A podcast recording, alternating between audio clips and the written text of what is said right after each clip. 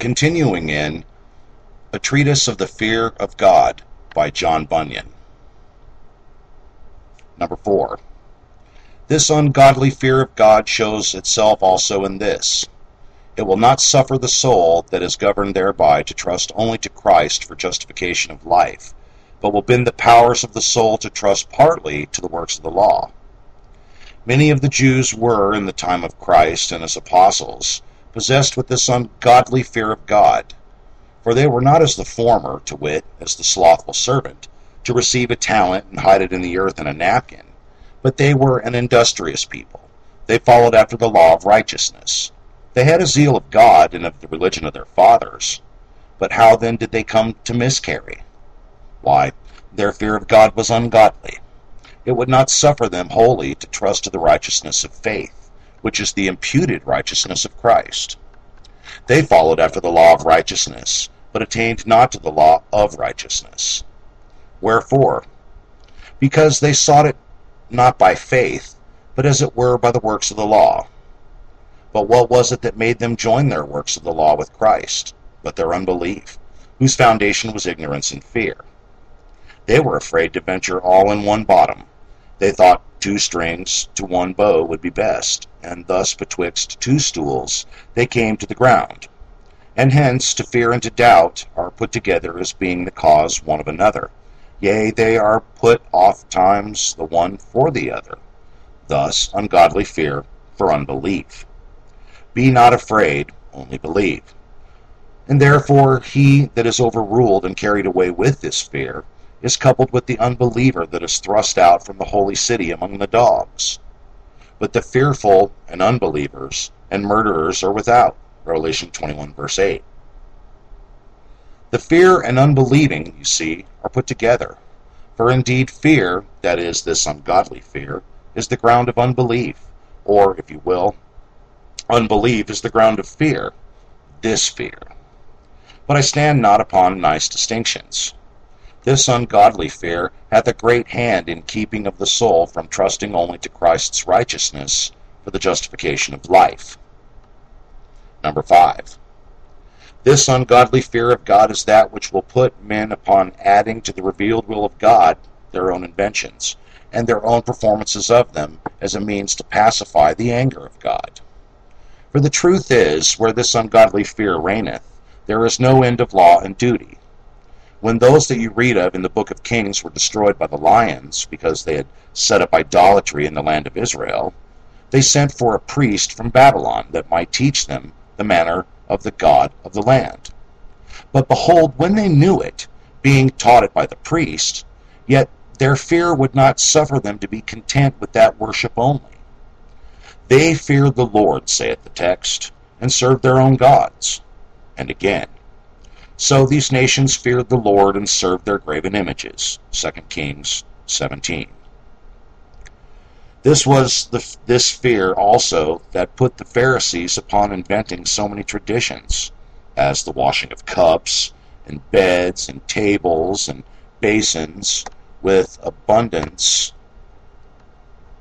such other like gear. None knows the many dangers that an ungodly fear of God will drive a man into. Mark chapter 7. How has it racked and tortured the papists for hundreds of years together?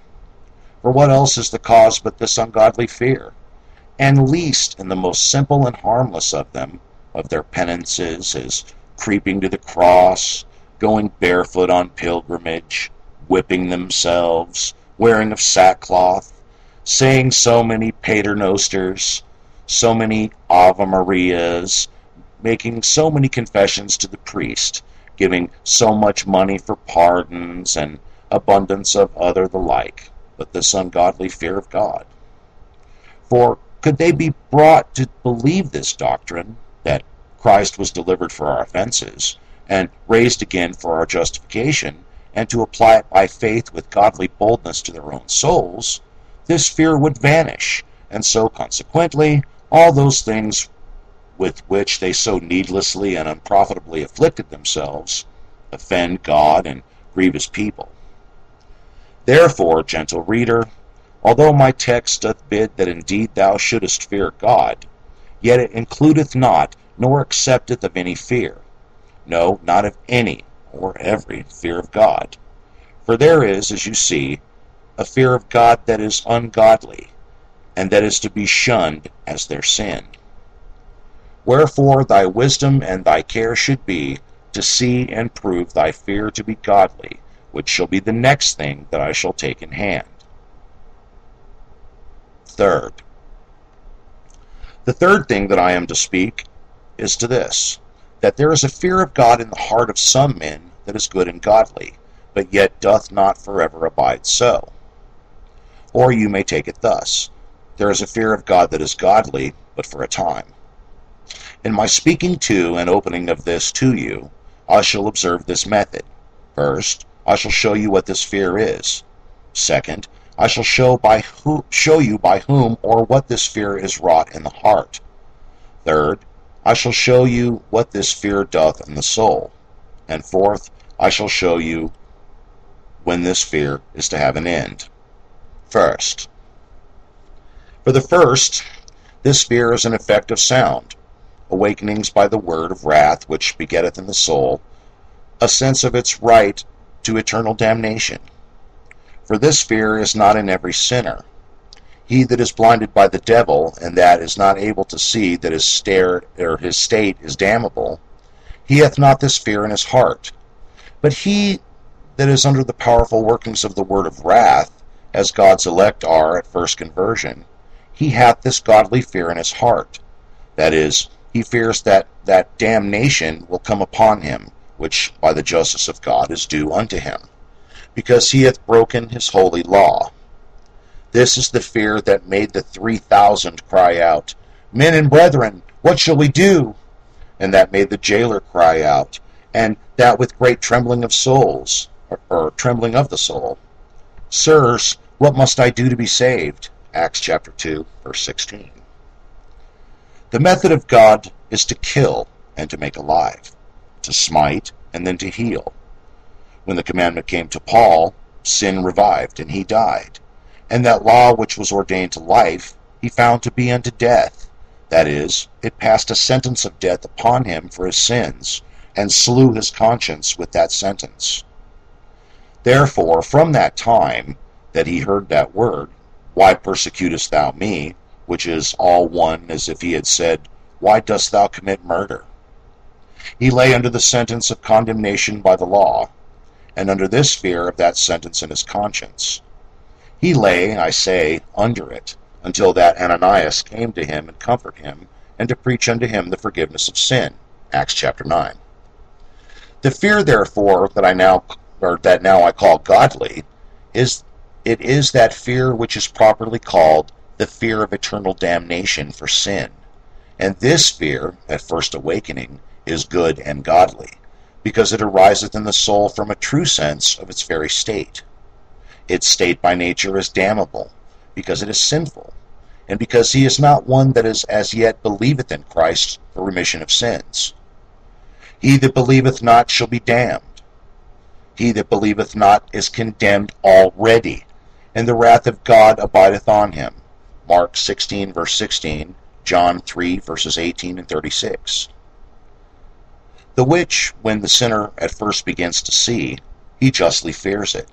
I say he fears it justly, and therefore godly, because by this fear he subscribes to the sentence that has gone out against him for sin. Second, by whom or by what is this fear wrought in the heart? To this I shall answer in brief. It is wrought in the heart by the Spirit of God working there at first as a spirit of bondage, on purpose to put us in fear. This Paul insinuateth, saying, Ye have not received the spirit of bondage again to fear. Romans 8, verse 15. He doth not say, Ye have not received the spirit of bondage, for that they had received, and that to put them in fear, which was at their first conversion, as by the instances made mention of before it is manifest. All that he says is that they had not received it again. That is, after the Spirit, as a spirit of adoption, has come, for then, as a spirit of bondage, it cometh no more. It is then the Spirit of God, even the Holy Ghost, that convinceth us of sin, and so of our damnable state because of sin. John chapter 16, verses 8 and 9. For it cannot be that the Spirit of God should convince us of sin, but it must also show us our state to be damnable because of it, especially if it so convinceth us before we believe. And that is the intent of our Lord in that place of sin, and so of their damnable state by sin, because they believe not on me. Therefore the Spirit of God, when he worketh in the heart as a spirit of bondage, he doeth it by working in us by the law. For by the law is the knowledge of sin. Romans chapter 3 verse 20. And he, in, his, in this his working, is properly called the spirit of bondage. Number one, because by the law he shows us that indeed we are in bondage to the law, the devil, and death and damnation. For this is our proper state by nature, though we see it not until the Spirit of God shall come to reveal this our state of bondage unto our own senses by revealing us our law, our sins by the law. Number two, he is called, in this his working, the spirit of bondage, because he here also holds us, to wit, in this side and sense of our bondage state, so long it is so long as it is meet, we should be so held, which to some of the saints is a longer and to some a shorter time. Paul was held in it three days and three nights, but the jailer and the three thousand, so far as can be gathered, not above an hour. But some in these later times are so held for days and months, if not years. But I say, let the time be longer or shorter, it is the Spirit of God that holdeth him under this yoke. And it is good that a man should be in his time held under it, as is that saying of the lamentation. It is good for a man that he bear the yoke in his youth. Lamentation 3, verse 27. That is, at his first awakening, so long as seems good to the, this Holy Spirit to work in this manner by the law. Now, as I said, the sinner at first is by the Spirit of God held in this bondage, that is, hath such a discovery of his sin and of his damnation for sin made to him, and also is held so fast under the sense thereof, that it is not in the power of any man, nor yet of the very angels in heaven, to release him or set him free, until the Holy Spirit changeth his ministration, and comes in the sweet and peaceable tidings of salvation by Christ in the gospel to his poor, dejected, and afflicted conscience. Third, I now come to show you what this fear doth in the soul. Now, although this godly fear is not to last always with us, as I shall further show you anon, yet it greatly differs from that which is wholly ungodly of itself, both because of the author and also of the effects of it. Of the author, I have told you before. I shall or I now shall tell you what it doeth. Number one, this fear makes a man judge himself for sin, and to fall down before God with a broken mind under this judgment, the which is pleasing to God. Because the sinner by doing so, or by so doing, justifies God in his saying, and clears him in his judgment. Psalm 51, verses 1 through 4. Number two, as this fear makes a man judge himself, and cast himself down at God's foot, so it makes him condole and bewail his misery before him, which is also well pleasing in his sight. I have surely heard Ephraim bemoaning himself, saying, Thou hast chastised me, and I was chastised, as a bullock unaccustomed to the yoke, etc. Jeremiah 31, verses 18 and 19. Number 3. This fear makes a man lie at God's foot and puts his mouth in the dust, if so be there may be hope. This also is well pleasing to God, because now the sinner is nothing, and in his own eyes less than nothing, as to any good or desert or desert. He sitteth alone and keepeth silence, because he hath now this yoke upon him. He putteth his mouth in the dust, if so there may be hope. Lamentations 3, verses 28 and 29. Number 4. This fear puts a man upon crying to God for mercy, and, in, and that in most humble manner. Now he sensibly cries. Now he dejectedly cries. Now he feels and cries. Now he smarts and criest out, God be merciful to me, a sinner. Luke chapter 18, verse 13. Number 5. This fear makes a man that he cannot accept of that for support and succor which others that are destitute thereof will take up and be contented with. This man must be washed by God himself and cleansed from his sin by God himself. Psalm 51. Number 6. Therefore this fear goes not away until the Spirit of God doth change his ministration, as to this particular, in leaving off to work now by the law, as afore, and coming to the soul with the sweet word of promise of life and salvation by Jesus Christ. Thus far this fear is godly, that is, until Christ, by the Spirit, in the gospel, is revealed and made over unto us, and no longer. Thus far this fear is godly, and the reason why it is godly is because the groundwork of it is good. I told you before what this fear is, namely, it is the fear of damnation. Now the ground for this fear is good, as is manifest by these particulars.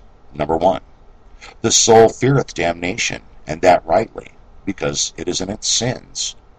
Number two, the soul feareth damnation rightly, because it not or it hath not faith in Christ, but is at present under the law. Number three, the soul feareth damnation rightly now, because by sin, the law, and for want of faith, the wrath of God abideth on it.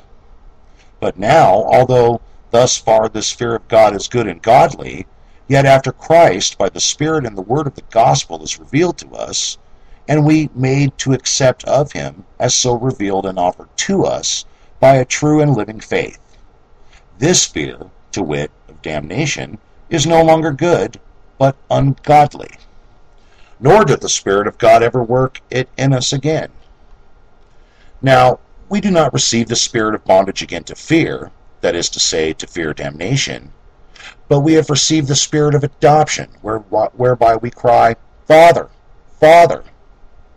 But I would not be mistaken when I say that this fear is no longer godly. I do not mean with reference to the essence and habit of it, for I believe it is the same in the seed which shall afterwards grow up to a higher degree, and into a more sweet and gospel current and manner of working. But I mean reference to this act of fearing damnation. I, sh- I say it shall never by the Spirit be managed to that work. It shall never bring forth that fruit more.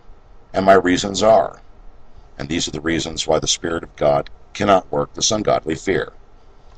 Number one, because that the soul is by closing through the promise by the Spirit with Jesus Christ is removed off of that foundation upon which it stood when it justly feared damnation. It hath received now forgiveness of sin.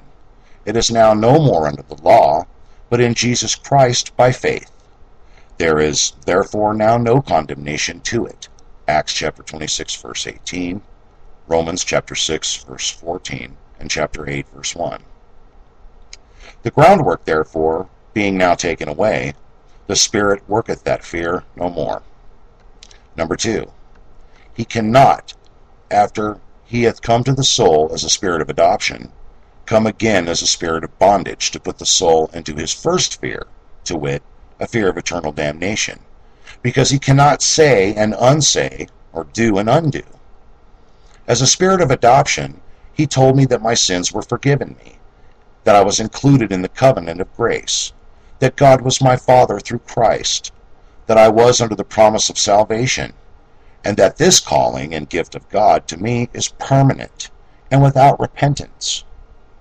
And do you think that after he hath told me this, and sealed up the truth of it to my precious soul, that he will come to me and tell me that I am yet in my sins, under the curse of the law and eternal wrath of God?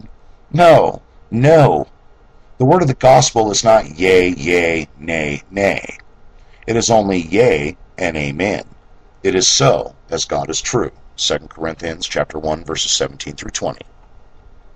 Number 3. The state, therefore, of the sinner being changed, and that too by the Spirit's changing his dispensation, leaving off to be now as a spirit of bondage to put us in fear, and coming to our heart as the spirit of adoption to make us cry, Father, Father, he cannot go back to his first work again. For if so, then he must gratify, yea, and also ratify, that profane and popish doctrine, forgiven today, unforgiven tomorrow, a child of God today, a child of hell tomorrow. But what saith the Scriptures?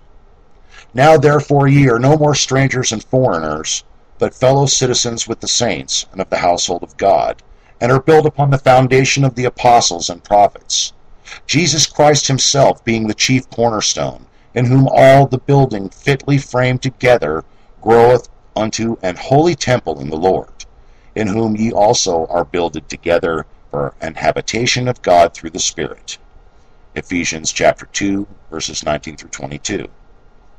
Objection. But this is contrary to my experience.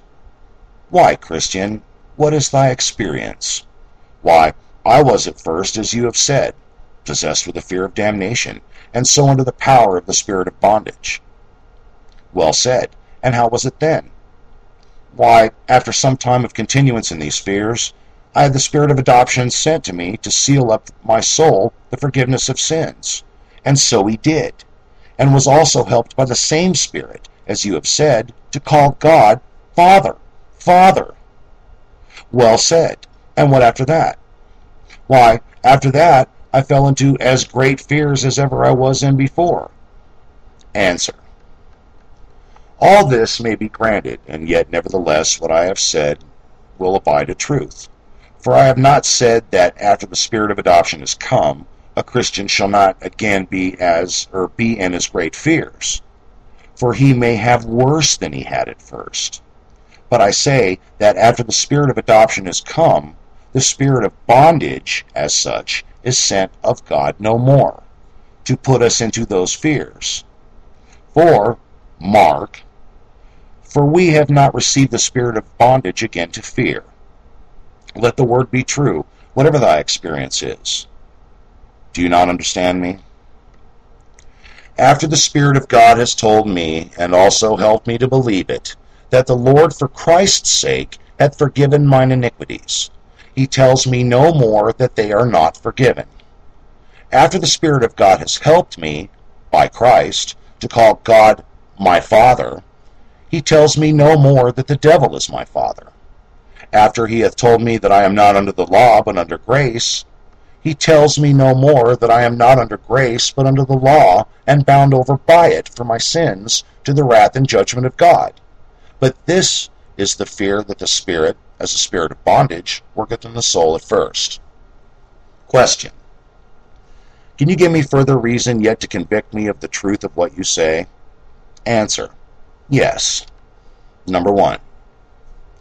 Because as the Spirit cannot give himself the lie, so he cannot overthrow his own order of working, nor yet contradict that testimony that his servants, by his inspiration, hath given of his order of working with them. But he must do the first, if he saith to us, and that after we have received his own testimony, that we are under grace, that yet we are under sin, the law, and wrath. And he must do the second, if, after he hath gone through the first work on us as a spirit of bondage, to the second as a spirit of adoption, he should overthrow as a spirit of bondage again what before he had built as a spirit of adoption. And the third must therefore needs follow, that is, he overthroweth the testimony of his servants. For they have said that now we receive the spirit of bondage again to fear no more, that is, after that, we, by the Holy Ghost, are enabled to call God Father. Father. Number two. This is evident also because the covenant in which now the soul is interested abideth and is everlasting, not upon the supposition of my obedience, but upon the unchangeable purpose of God, and the efficacy of the obedience of Christ, whose blood also hath confirmed it. It is ordered in all things and sure, said David. And this, said he, is all my salvation. 2 Samuel 23, verse 5. The covenant, then, is everlasting in itself, being established upon so good a foundation, and therefore standeth in itself everlastingly, bent for the good of them that are involved in it. Hear the tenor of the covenant, and God's attesting of the truth thereof.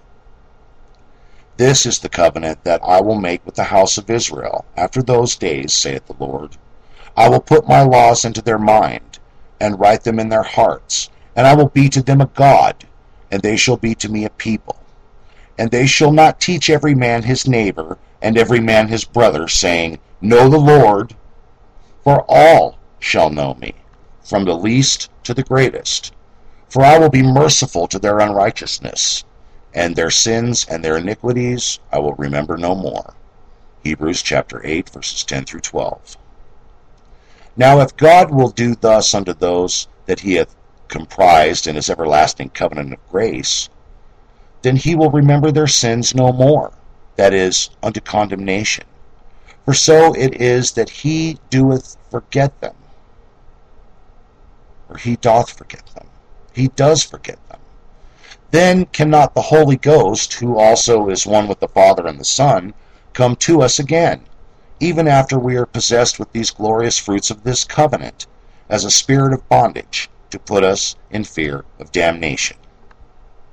Number three, the Spirit of God, after it has come to me as a spirit of adoption, can come to me no more as a spirit of bondage, to put me in fear, that is, with my first fears, because by that faith that he, even he himself, hath wrought in me, to believe and call God Father, Father, I am united to Christ, and stand no more upon mine own legs, in mine own sins or performances, but in his glorious righteousness before him and before his Father. But he will not cast away a member of his body, of his flesh, and of his bones, nor will he that the Spirit of God should come as a spirit of bondage, to put him into a grounded fear of damnation, that standeth complete before God in the righteousness of Christ. For that is an apparent contradiction. Question. But may it not come again as a spirit of bondage to put me into my first fears for my good? Answer. The text saith the contrary. For we have not received the spirit of bondage again to fear nor is God put to it for want of wisdom, to say and unsay, do and undo, or else he cannot do good. When we are sons, and have received the adoption of children, he doth not use to send the Spirit after that to tell us we are slaves and heirs of damnation. Also, that we are without Christ, without the promise, without grace, and without God in the world. And yet, th- and yet this he must do if it comes to us after we have received him as a spirit of adoption, and put us as a spirit of bondage in fear as before. This ungodly fear wrought by the spirit of the devil. Question.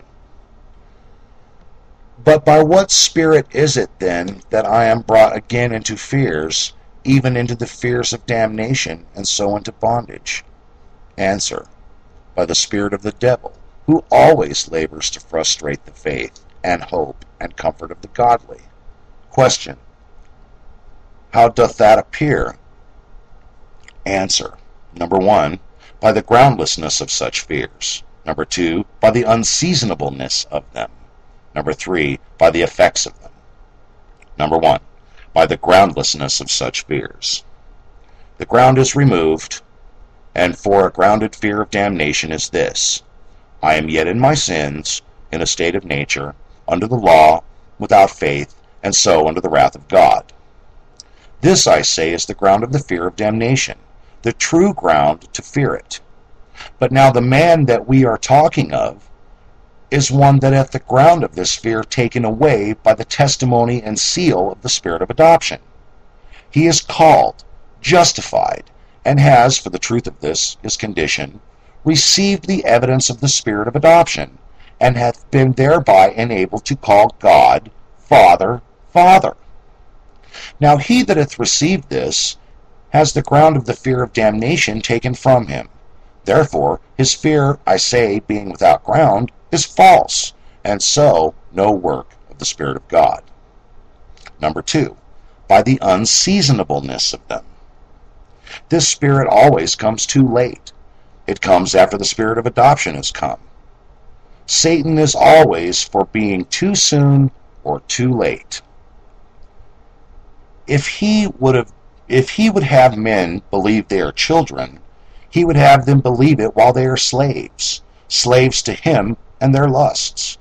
If he would have them believe they are slaves, when it is when they are sons, and have received the spirit of adoption and the testimony by that of their sonship before. And this evil is rooted even in his nature. He is a liar and the father of it and his lies are not known to saints more than in this, that he labors always to contradict the work and order of the Spirit of truth. That's John chapter 8. Number 3. It also appears by the effects of such fears. For there is a great deal of difference betwixt the natural effects of these fears, which are wrought indeed by the spirit of bondage, and those which are wrought by the spirit of the devil afterwards. The one, to wit, the fears that are wrought by the spirit of bondage, causeth us to confess the truth, to wit, that we are Christless, graceless, faithless, and so at present, that is, while he is so working in a sinful and damnable case. But the other, to wit, the spirit of the devil, when he comes, which is after the spirit of adoption has come, he causes us to make a lie, that is to say, we are Christless, graceless, and faithless. Now this, I say, is wholly, and in part of it, and in all part of it, a lie, and he is the father of it. Besides, the direct tendency of the fear that is the Spirit of God, as the spirit of bondage worketh in the soul, is to cause us to come repenting home to God by Jesus Christ. But these latter fears tend directly to make a man, he having first denied the work of God, as he will, if he falleth in with them, to run quite away from God, and from his grace to him in Christ, as will evidently appear if thou givest but a plain and honest answer to these questions following. This fear driveth a man from God. Question number one.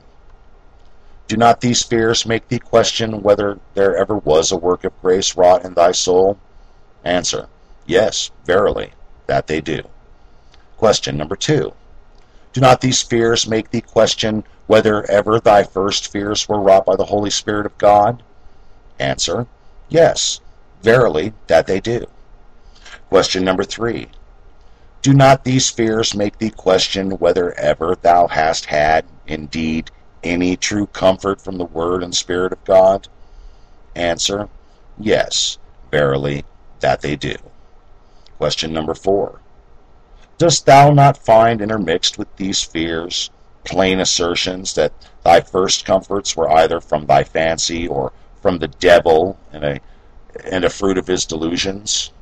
Answer, yes, verily, that I do. Question number five. Do not these fears weaken thy heart in prayer? Answer, yes, that they do. Question number six. Do not these fears keep thee back from laying hold of the promise of salvation by Jesus Christ? Answer, yes. For I think if I were deceived before, if I were comforted by a spirit of delusion before, why may it not be so again? So I am afraid to take hold of the promise. Question number seven. Do not these fears tend to the hardening of thy heart and to the making of thee desperate? Answer. Yes, verily, that they do. Question number eight. Do not these fears hinder thee from profiting in hearing or reading of the word? Answer. Yes, verily, for still, what, whatever I hear or read, I think nothing that is good belongs to me. Question number nine. Do not these fears tend to the stirring up of blasphemies in thy heart against God? Answer. Yes. To the almost distracting of me. Question number 10. Do not these fears make thee sometimes think that it is in vain for thee to wait upon the Lord any longer? Answer. Yes, verily, and I have many times almost come to this conclusion, that I will read, pray, hear, company with God's people, or the like, no longer. Well, poor Christian, I am glad that thou hast so plainly answered me. But, prithee, look back upon thy answer. How much of God dost thou think is in these things? How much of his Spirit and the grace of his word? Just none at all. For it cannot be that these things can be the true and natural effects of the workings of the Spirit of God.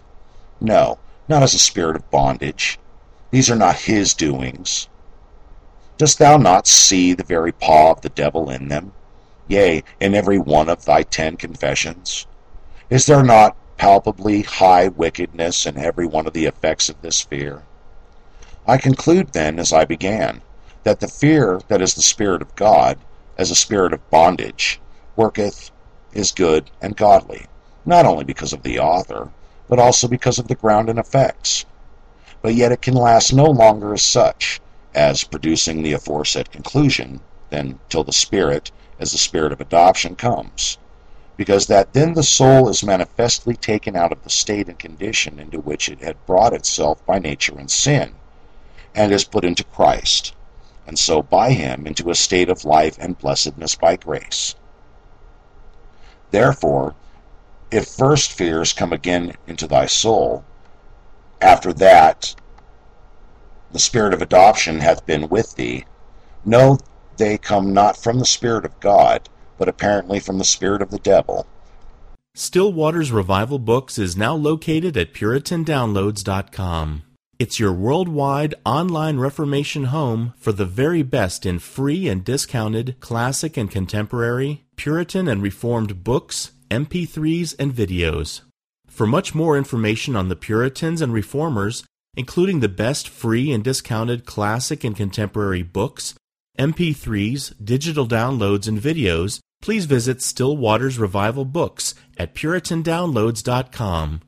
Stillwater's Revival Books also publishes the Puritan Hard Drive, the most powerful and practical Christian study tool ever produced. All thanks and glory be to the mercy, grace, and love of the Lord Jesus Christ for this remarkable and wonderful new Christian study tool.